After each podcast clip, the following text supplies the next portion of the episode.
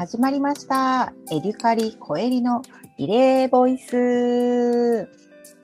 改めまして、こんにちは。デンマークを起点に親目線で教育の未来を考える営みを主催しているエデュカリのコエリです。えーいつもは共同主催者のマメさんと2人で一緒にラジオをこれ撮っているんですけれども、えーと新しい試みとして一人ずつ交換日記のように質問をし合ってお話しするリレーボイスというシリーズを、えー、と少し前から始めています。で、まだその子育てって最近何苦労してるとか、デンマークの思い出ってこんなことあったとか、まあ、などなど、まだまだ実はマメさんと私って知り合って3年ちょっとなんですね。で、まだ、えー、と出会って、まあ、短い2人なので、お互いに質問を出し合う交換日記スタイルであのお届けするシリーズもお届けしていこうと思っています。よろしくお願いします。えーっと、で、私の、えっと、リレーボイス第1回目はですね、前回はそもそもなぜコエリっていうあだ名なんですか？とか、なぜそもそもデザイナーを目指したんですか？っていう、まあ、改めての自己紹介を中心にお話ししたんですけれども、えー今回は、えーっと、デンマークから帰ってきて、子育てで、まあ、変わったことあるのっていうお話ですとか、まあその最近の自分のその娘を見ていて、まあ、ここら辺がデンマークでの経験が生きてるなっていうことなんかについてお話ししていきたいと思います。えーっとですね、まず、デンマーク中に、まあ、その娘と滞在していた時っていうのは、やっぱり2人でいると結構喧嘩も多かったんですけれども、あの、気をつけていたこととしては、娘がですね、結構、あの、現地にある、まあ、紙とか、その文房具とか、まあ、そういった、まあ、全部のね、日本のおもちゃを持っていけたわけじゃなかったので、あ遊ぶ道具っていうのがま少なかったんですけど、結構工作をすごい集中してやっていたので、まあそういったその集中して取り組んでいるものっていうには、まあ、できるだけま口を出さずに見守るっていうことはなるべく心がけていたんですね。なので、私自身もそうなんですけど、すごく集中しているときに、例えばやめなさいとか、ご飯だよとか言われると、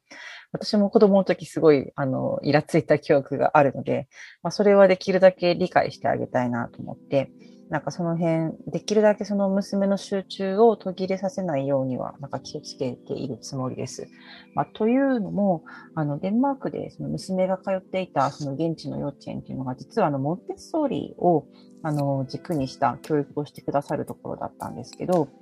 まあ、その、そこでの幼稚園がですね、やっぱひたすら、その、子供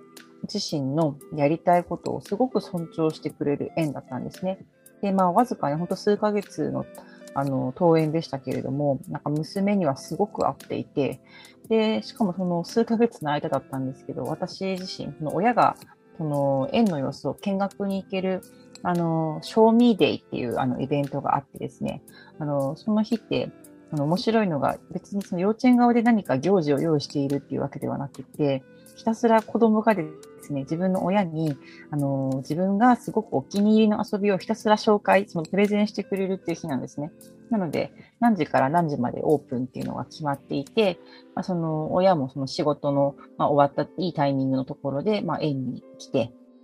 で、子供がそのひたすら説明してくれる遊びを、まあ、一緒に見たり、まあ、一緒に遊んでもいいですし、まあ、っていう時間があったんですね。で、まあ、その時に改めて、もともとね、日本にいた時からすごく、あの、作ることが好きな子だなっていうのは思っていたんですけれども、結構やっぱ日本だと、どうしても結構時間が細かく決められていて、しかもなんかみんなと一緒にやるっていうのはやっぱ結構重視されていることが多かったのかなと思うんですけれども、そのデンマークの園では、本当一人一人違った遊びをその子の集中が続く限り結構本当見守ってくれてる感じだったので、なんか本当それを実際幼稚園のその様子でも、まあ、娘がこれ、この絵を描くスペースがすごくお気に入りで、毎日ここで絵を描いているんだよとか、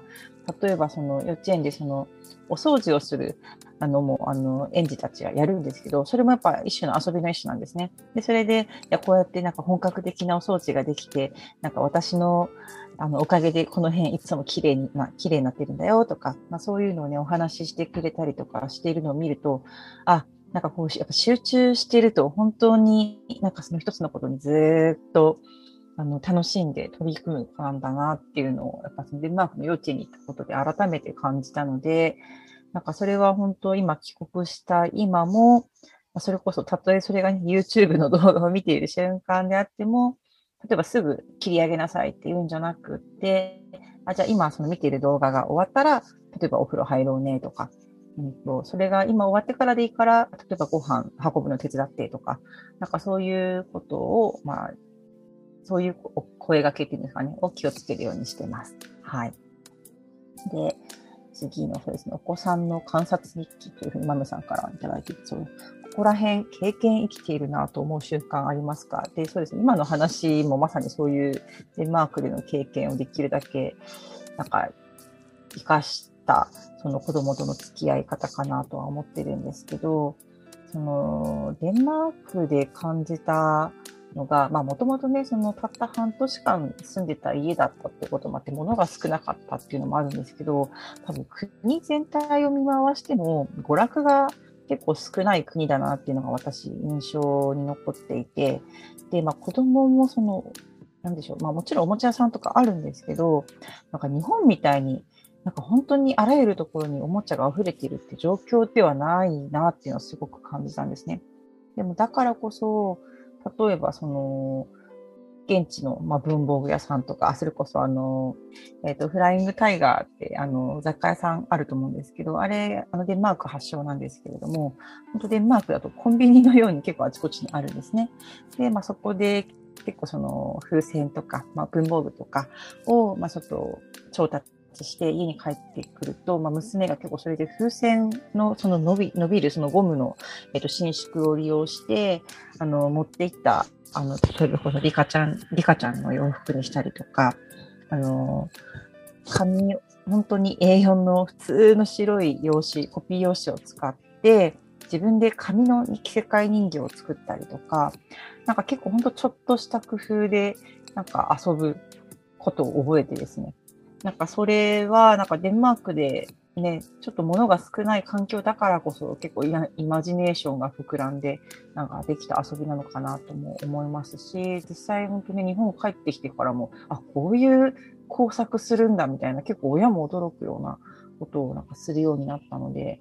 なんかそれは私にとってもですけど、娘にとっても、なんかその、いい滞在期間、滞在経験だったのかなっていうふうに思っています。では、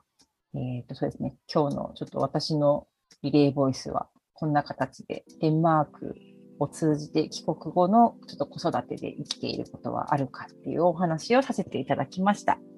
はい、ありがとうございました。また聞いてください。はいはい。